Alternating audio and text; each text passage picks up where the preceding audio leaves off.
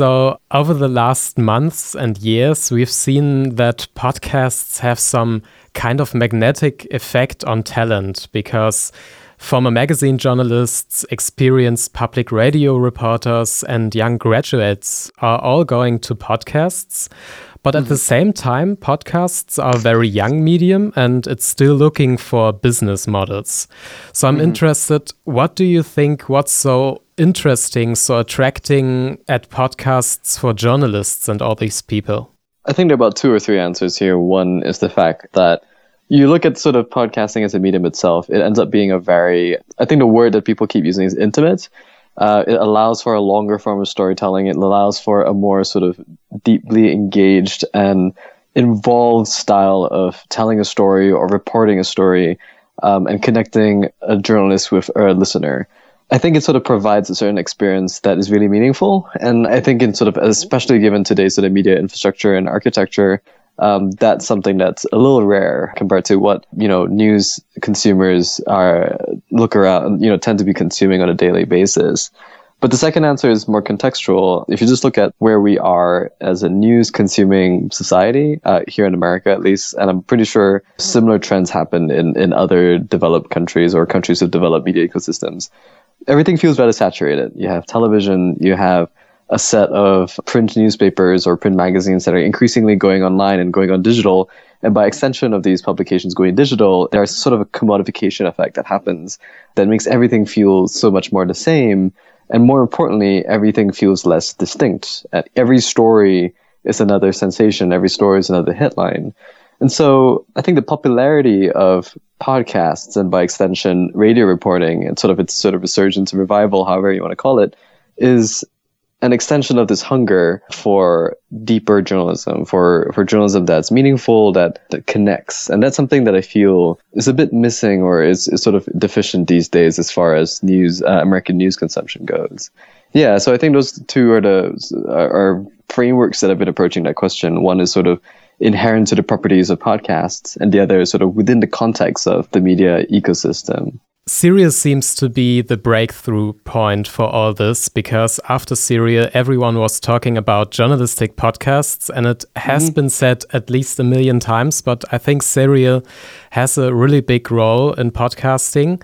So, two years have passed since the first season of Serial. And mm -hmm. what do you think? What's going to be the next big step? What's the next Serial maybe we can expect? So Serial is yes, it was a very important moment for the podcast industry, and I think the critique against the argument that Serial is sort of the flashpoint or the turning point for the medium is an argument that the industry and the medium itself has been slowly and solidly growing from year over year. I think the number was 20% that podcast consumption, podcast audiences had, had been growing at the time quite steadily, 20% year over year up until the year that Serial happened.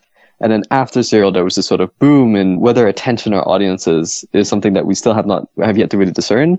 But there's an understanding that after that moment, the conversation began to include podcasting within the larger conversations that we have about media in general and journalism in general.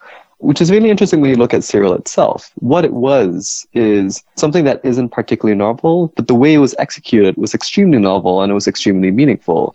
The first season was essentially a true crime story, sort of a an audio version, a very certain kind of features reporting that you would see in magazines, say the New Yorker or Atlantic or something, mm-hmm. with the extent, with the exception of it being serialized and with the exception of it feeling a lot like what we consume on prestige television.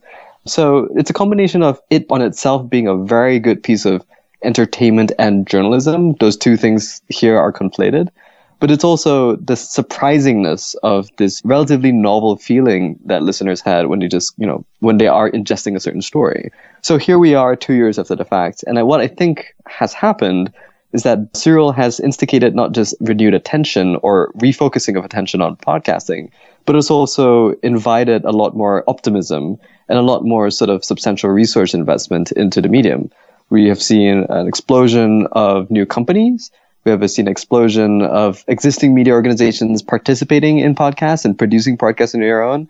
And the extension of that, media organizations operating in other platforms, the web, television, uh, so on and so forth, they leverage their reputation and their followings into the medium as well. And it, it, there's a sense, I feel, that podcasting is being integrated into this larger multi-platform diet of the day-to-day American media consumer.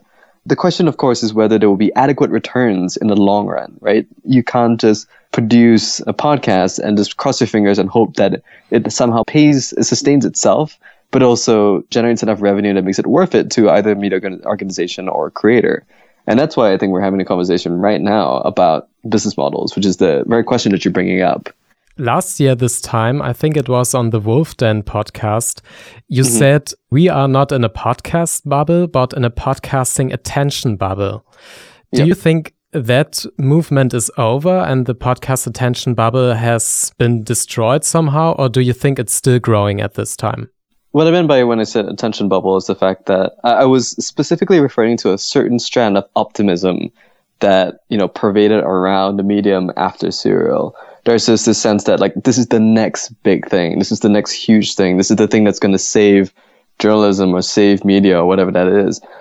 And the sort of feeling that I have about that is one of ambivalence. You know, I've always I've always believed that podcasting is important as a next generation or and the next phase for audio, moving away from broadcast to the internet. Like it's sort of a natural progression, and it's one that we've long expected, and we've seen with other forms of media. Television has been migrating to digital, and that's Netflix. Newspapers have been migrating to digital, and that's why we're seeing sort of the breakdowns in the newspaper industry, but also in new forms of access for more and more people to meet or to find pieces of written journalism. I personally think that the hype has sort of normalized. It's come down a little bit, and it's being met by real attempts at creating a wider, sustainable, more robust podcasting industry. So I actually I don't think the bubble is growing. I think the bubble has kind of come down a little bit and it's being met by real attempts at finding a new normal for this industry. You wrote about uh, one of the conflicts of podcasting, and that's mm -hmm. podcasts as blogs versus podcasts mm -hmm. as future of radio. Yeah. And do you think one day one of these two sides will just swallow the other side? Mm -hmm. Do you mm-hmm. think that will happen in the next months or years? I think it's entirely possible for it to happen within the next two or three years. And it's largely a function of control, right? So the entire idea of the open web is contingent on the sense that everybody has access to publishing and everybody's able to create something and put it on the internet for access by other people. But the flip side of that is that you have essentially a discovery and distribution problem. The whole complaint about podcast discovery and distribution being broken is, I think, I believe, or I have a strong sense that it's a necessary outcome of democratizing access to distribution. Like if you lived in a society of 10,000 people and every single one of those person has the ability to publish a paper and distribute it to the other 99%. percent mm-hmm. um, and if everybody does that, then you're in a state where there's a slight sense of saturation and there's a sense of crowding. And any attempt at discovery or making discovery more efficient is one that necessarily makes things a little unequal, right? Like it really, it really sort of depends. And you add to that this rise of companies and entities whose purpose is largely to not only be self-sustaining, but to generate profit, right? Or to, to extend or expand their ability to control over their ability to make money over time and it's going to sort of encourage certain behaviors that's going to bring about you know closed platforms. And so i think there are one or two companies that are very much open web centric. RadioPublic is one PRX is one. Mm-hmm. you know there's there's lots of distributed companies that do buy into this future. But I do get the sense that there is a sort of reflexivity or sort of a habit among other kinds of companies that are more traditionally minded. They would want to increase their capacity control and thus sort of killing the openness of the open web as a result of that. So it's entirely possible, and I'm anticipating a future in which that can happen. But the thing is, is that it doesn't always have to be closed. Like there can always be news spaces. Oh, news spaces can always be made for people who want to be free. Um, and so I think the onus is for other, you know, maybe more open source routes into creating spaces where podcasts as blogs can thrive, in addition to or complementary to, you know, spaces within the digital ecosystem that allows for uh, these companies that are that are you know podcasts as the future radio where they are looking to solidify scale to protect their scale and to sort of protect their revenue bases. I think there is a universe in which we can we can have both. Um, but that requires more work and real sort of involvement from both sides.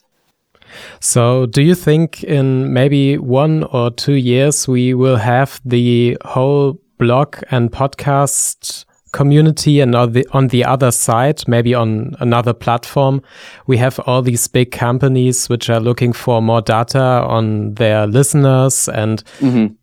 do you think it will exist at the same time basically so yes i think it can exist in the same time but the way we get there is very much contingent on this question that you raised about the business model right principally or right now the central business model for podcasts is advertiser driven.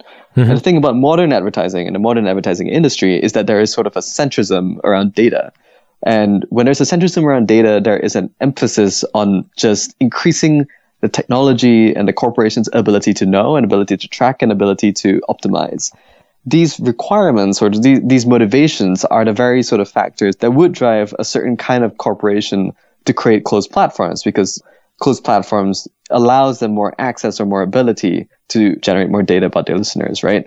And so the onus is on sort of podcasts as blogs folks to champion non-advertising driven business models, to realign or to make a greater alignment between the publisher and the listener, and to create a sort of monetary feedback loop that can actually pay for these things. Because if you're if we're all as an industry dependent on advertisers, then we're really asking for a world in which that is designed to meet advertisers' needs. And that's one that doesn't necessarily line up with, the, with what open web advocates want. Mm-hmm. In Germany, we have very few people who can actually live from podcasting. Um, there are only mm-hmm. maybe a handful of people which rely mainly on things like Flattr or individuals giving money just because they like what they produce but mm-hmm. it's very very few people so in germany we have a lot of podcasts but mainly yeah. um, people who do this just for fun or because it's their hobby but not because they're trying to get any revenue from it so right. there are a lot of advocates who say, um, "Oh, podcasting has to stay free, and everybody should be able to use it like he wants, but not like companies want it to be." Right. Well, it's sort of a, it's kind of a chicken. It's kind of you can't have your cake and eat it too, right? If consumers want something for free because they're accustomed to getting it for free, but they also don't want advertising to be a part of the things that they're consuming for free. Who the hell is going to pay the publisher? How the hell is the publisher going to live? How the hell is the creator going to live? And that's a kind of a weird sort of value misalignment that's just been happening. That I guess it's sort of a natural extension of how these media structures have been have developed over time. I think the ironic thing, or the thing that we're, we're seeing in the wider conversation about digital media, is that advertisers are moving away, further and further away from publishers and towards platforms like Facebook, like Twitter, like Google, and by extension, actually making it a little bit more efficient for journalistic publications or, or media organizations in general to try to find a real monetization path that's a bit more pure between a publisher and a listener. But this entire movement and shift is contingent on these organizations' ability to compel or to successfully extract value from the listeners themselves. Listeners have to pay for what they value at the end of the day. And if it's a situation where they don't, then they're going to suffer for it, and they're going to, and they should be able to feel for that. Um, go ahead. So at the moment, I think a lot of people are suffering uh, through all these advertisements on podcasts, at least on mm -hmm. uh, in the US, and we constantly hear about how many books Audible has to offer, how comfortable mattresses from Casper are, mm -hmm. and it's some kind of generic combination of host-read advertisements. It's mm-hmm. almost, mm -hmm. I think, maybe five companies who seem to have almost every advertisement in podcasting. Mm -hmm. So, what do you think? Why is podcasting so relying so heavily on native advertising? Why is there not something like paywalls or just classic radio advertisements where you have a spot and then after 30 seconds and you don't mm -hmm. have your host talking two minutes about mattresses and underwear yeah. and so on. So why do you think nobody has started something like that? So let's unpack that statement a little bit, right? First of all, native advertising is a form of advertising that's designed to more or less be that feels a lot more like the rest of the episode. Thus, there's this sort of like reliance on host read ad, which itself is not really a native advertisement if you want to really get super technical, but whatever. Let's start with the question of why there isn't more traditional radio ads or why there isn't a reliance on traditional radio ad spots. It's because traditional radio ad spots are just a terrible experience. You know, it really just breaks your relationship with the thing that you're listening to. And they are designed to catch your attention because the baseline relationship between a listener and a broadcast radio, it's one of like passive consumption. And so radio ad spots are very sort of provocative to try to get your attention and break you out of that passivity. That isn't necessarily the case with most podcast consumption, or at least that's what we have, you know, largely come to know or or feel about the way podcasts are consumed. Podcasts are consumed more in, in more sort of lean in methods. They're they're more aggressively and they're more engaged in the way that it's consumed. There is like a direct opt in relationship that a user sort of taps into when they say, Yes, I want to listen to a podcast and I'm entering this intimate space with the person who's made this podcast. Mm-hmm. And so the real value proposition from the advertising aspect of it, it is to leverage or it is to tap into that sort of implicit contract and implicit relationship that the listener has sort of tapped into. Yes, I'm going to allow this publisher into my home, into my space. And the publisher says, yes, and I'm going to bring this advertiser in with me into your space, but I'm going to try to respect your space while I, you know, tell you about this advertiser and try to pay the bills.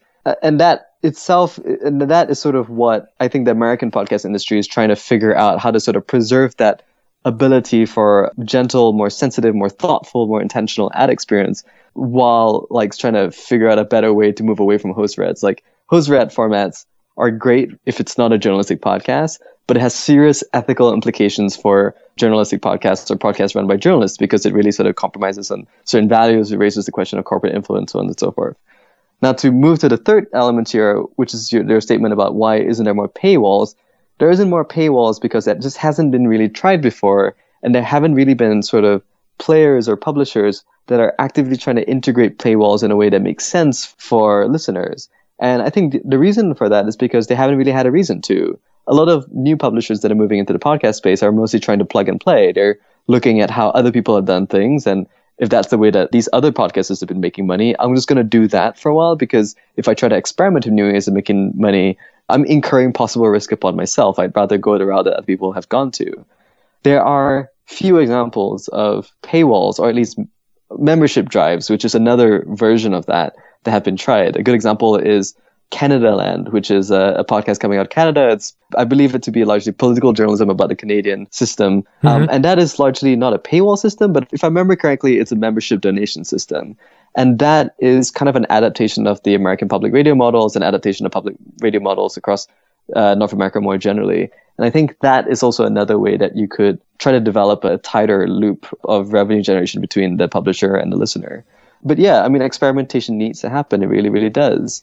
If we want to live in a future for this industry that is reliant on advertising, it's going to have to stick with that level of thoughtfulness. You know, I don't really believe in a future with programmatic audio ads. I don't really believe in a future where you could try to have super high scale dynamic ad insertion and still preserve that level of intense relationship building between the publisher and the listener. I'm pretty skeptical about that possibility in the future. Do you think that um, branded podcasts are working better and are really attracting listeners in the future? Because I personally tried to listen to the eBay podcast from Gimlet Creative. Mm -hmm. And I think yeah. it really feels like a big annoying advertisement. That's very personal experience, but I can't imagine that in maybe half a year, 10,000 people will subscribe to this eBay podcast. So I don't right. think it's really working better than native advertising. So here's the thing. I believe there is a future in which there could be branded podcasts that are effective. I don't think there's going to be a future in which those branded podcasts are going to be storytelling driven, if that makes sense. Mm-hmm. Like there are other genres and other ways of creating a podcast that we have yet to discover that isn't just telling highly produced, touchy feely, emotional human interest stories or like conversationals between three people talking about a thing and have those be branded experience. There could be soundscapes, there could be sound art, there could be sound design driven shows. And I think that space is where branded podcasts can thrive in a way that's ethical in a way and in a way that doesn't feel strange. Because i think what you're feeling and, and i agree with you because like i've been consuming a fair bit of branded podcasts in an attempt to understand whether this is an actual future that could make sense. And i really don't think that it's going to apply to certain genres versus others. I keep going back to this example of a branded podcast that i found was interesting and i thought really worked was this comedy podcast called My Brother and Me, and they did sort of an integration with Totino's pizza rolls, and it was just this giant comedic riff around this sort of product, and it ended up being very funny. It, it didn't it didn't feel like it was brand driven. It just felt like this brand came in, gave a bunch of money to these three comedians, and they just had a good time. And why do I go to that show? I go to that show to have a good time. I don't really care if somebody was selling something to me. But if I go into a show because I want you to tell me a story that makes me feel something, and then you tell me that the person who's trying to make me feel something is a corporation, I am going to back the fuck off and I'm going to hate you for it because it feels like I came in for you, but you you brought in somebody else and you sort of completely broke my sort of intimacy, my my trust here. The question is always, what are you as a brand? What are you trying to rent? What are you trying to buy here?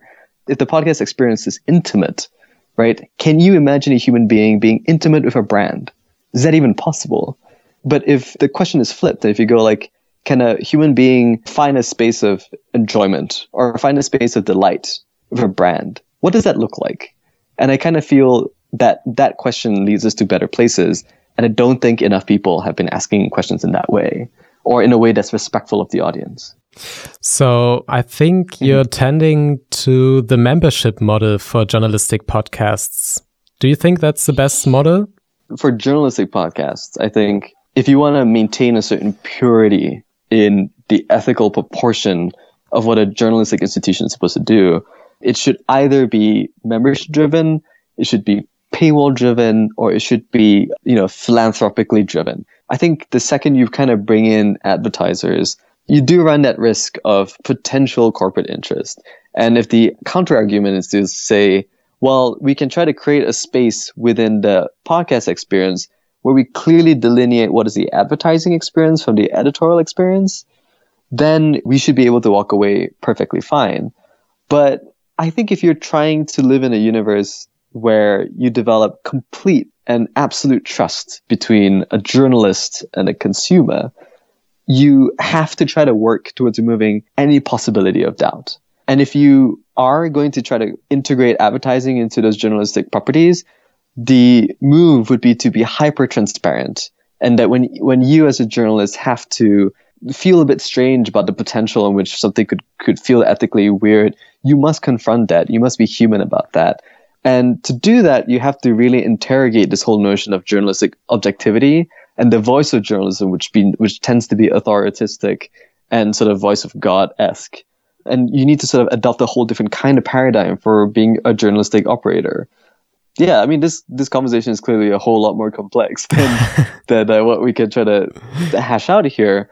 But I do fundamentally believe that there are certain compromises you can take if you do it well. But if you don't want to make that compromise, and if you want to, if you are able to wrangle some sort of publisher or chief revenue officer that is particularly skilled in paywalls, you you should work to do that because I, I do believe that paywalls is it's a perfectly fine business model. It's not going to help you grow really quick like it can, but the chances of it, the, the scale chances are are difficult. You need to work to acquire every single new subscriber. But like if your intent is to be pure and journalistically motivated, then I don't see why that's an issue. So I'm interested, what do you think of Gimlet right now? Because I think after the first problems they had with their advertising, I think they are doing a very good job right now at transparency and making things clear mm. where advertising begins and where their journalistic content begins. So do you think it's a good solution that Gimlet has found right now? Yeah, I think Gimlet definitely set the standard for how separations between editorial content and advertising content are sort of illustrated or conveyed within the same experiential space. I think, you know, the whole idea of bringing in music behind the advertising experience and to have a different voice commandeering that and trying to create a very relatively different, unique, but contiguous experience in the advertising unit. I think they've done a pretty good job with that. And the fact that they grappled openly and publicly with that is, is very good. That, that's a really important thing to do on a meta level to sort of engender trust and to say to both brands and listeners and audiences going, look, we're struggling with this and we're trying our best to not lie to you, to not abuse your trust. And that's a very smart thing to do to control that. And the more, the more that is adopted and internalized by other companies, the better. As far as Gimlet as a whole, I'm less worried about their ethic problems or their av- advertising problems, and, and more whether they could whether can they can they deliver what they're promising, which is essentially to be the HBO podcast or whatever. They're playing the hit space game, and I'm curious to see whether they're able to produce the next serial as opposed to being ethically compromised. Do you think uh, it's possible to have a success like Serial again? Do you think after Serial it's possible to have this viral hit and to be so successful over so many countries? Yes. So it's interesting. We got to really unpack that question, right? Like success and being the next serial, like what, what that even means. Putting aside the question of virality, because virality itself is a, it's a proxy for the popularity of something, for the ability of something to attract so much attention, to be so popular, to to really be meaningful to a mass amount of people. I believe that I believe there is a next serial, the same way that there's going to be a next huge breakout novel, the, the same way that there's going to be a next huge breakout musical. You know, for a long time, we thought musicals were not that relevant anymore within the larger mainstream culture. And then Hamilton happened, right? like in any medium, there could always be the next breakout hit. But the question is, is sort of how do you engineer that? The thing is, is that I don't think you can engineer these things in a in a lab. You just need to just make more stuff. You need to ensure that the medium is available and accessible by people who are able to bring in such new ideas and to flex and create artistry at, such high levels the way that they want to. And I think that's entirely possible. You look at television as well. Like you can obviously tell when there's a show that's manufactured to be a hit and, and it just doesn't work out that way. And when you look at the shows that are hits, they tend to be stuff that comes out of nowhere that they're a little bit strange, a little bit weird, or, or you didn't really expect them to be such hits, and then they are. That's what Serial season one was. And as long as there's a space for people to create, it can happen again. So, do you think the podcast industry right now is having enough people who are thinking differently and not trying to replicate Serial again or try to sound like This American Life or something like that? Are there enough chances for people who are not coming from some middle income white family who are not not from a journalistic background from a big news organization but maybe somebody who just got off school or somebody who quit his job and then started a podcast. Do you think it's easy enough to come into podcasting right now? I think it's still easy. I really i really do think so. Because most podcasts right now I think as, as to exactly what you're alluding to, they do ultimately sound the same. And whether that's an extension of the lack of diversity within their demographic, in the lack of diversity in their aesthetic or their beliefs or their editorial training, podcasting right now is still very much open. And even though it feels like it's saturated, it's saturated with the same stuff. And I think if you do sound different, and if you're very, very good, and if you've made something that is genuinely good, the internet, I think, is still very much structured in such a way that you can definitely beat that. You can definitely rise up really high. Two good examples. One would be the people from Night Vale, who just came out of nowhere, mm-hmm. um, and they they had no real prior audio training, and they just put something together that was so within the vision that they want to carry out, and and it just got enough traction from people living and functioning on the internet that really respond to that now they're just doing so much interesting work. They have their own label and they're they're bringing in writers and thinkers and artists of, of similar mind but not similar training to to make more stuff. That's a really interesting example of how somebody could just break out from from the flatness of podcasting. Another example would be something as weird as the Black Tapes, which is this really kind of a shaggy audio drama outfit. Like it's three dudes, uh, three people out of the Pacific Northwest just working with other people to create these sort of X Files meets cable access television uh, mm-hmm. stories. They're just getting so much, so many fans, and getting so much love from their own communities, and they've really just broken out. They were in, they were manufactured by a podcast network. They were just a bunch of people who wanted to make something, and then they made something, um, and they're they're popping and they're being successful based on it. You know, it's it's still very possible. I I, I do believe that. So you started as an observer of the industry and you had a day job and then you quit your job and started to be, yeah, your one man company. I think you're also profiting somehow from the rise of Serial and all the podcasts who came after that. So, how well is everything working for you right now? I mean, definitely. Uh, I my work, my newsletter has definitely benefited from the rise of podcasting, right? Like that's you know, in a lot of ways, the entire point. My impulse to write the newsletter has always been the same, right? There is something happening, and there's something big happening. But the thing is, I don't understand, or I don't think enough people are trying very hard to understand what's happening. So how can I tell the right stories? How can I talk to the right people? How can I draw your people's attention to the right things to help you understand what's happening in a wider level. And my belief is that through understanding or through understanding the context a little better, or just to figuring out how people do things, you are able to benefit either directly in your own work as an audio producer or a person who made a company or a person who's thinking about podcasts or even just if you're just a fan about podcasts, you'll be able to benefit from that. And of course, of course, the more people get into podcasting who want to make them or who want to consume them, then the more I, I benefit. And I'm also just doing, I'm also running this business because I'm, I'm just interested in, in media businesses in general. How do you make a living uh, making something on the internet? How do you make a living? I'm very much dealing with the same questions that many of these companies are, are dealing with. Um, and that really helps me understand what's going on. And it really helps me focus on the stories I want to tell. So it ends up being a, a really interesting participatory journalism almost, even though I don't really consider myself a journalist, um, as to, as to, you know, how to, how to live this way. Because I don't know, I, I believe in entrepreneurship, you know, I believe in, in individuals being able to create things and being able to live a good life or at least a, a decent life off it. And, um, yeah, and I, and I just want to see if it's, if it's actually possible, if I can do it. So is it working right now?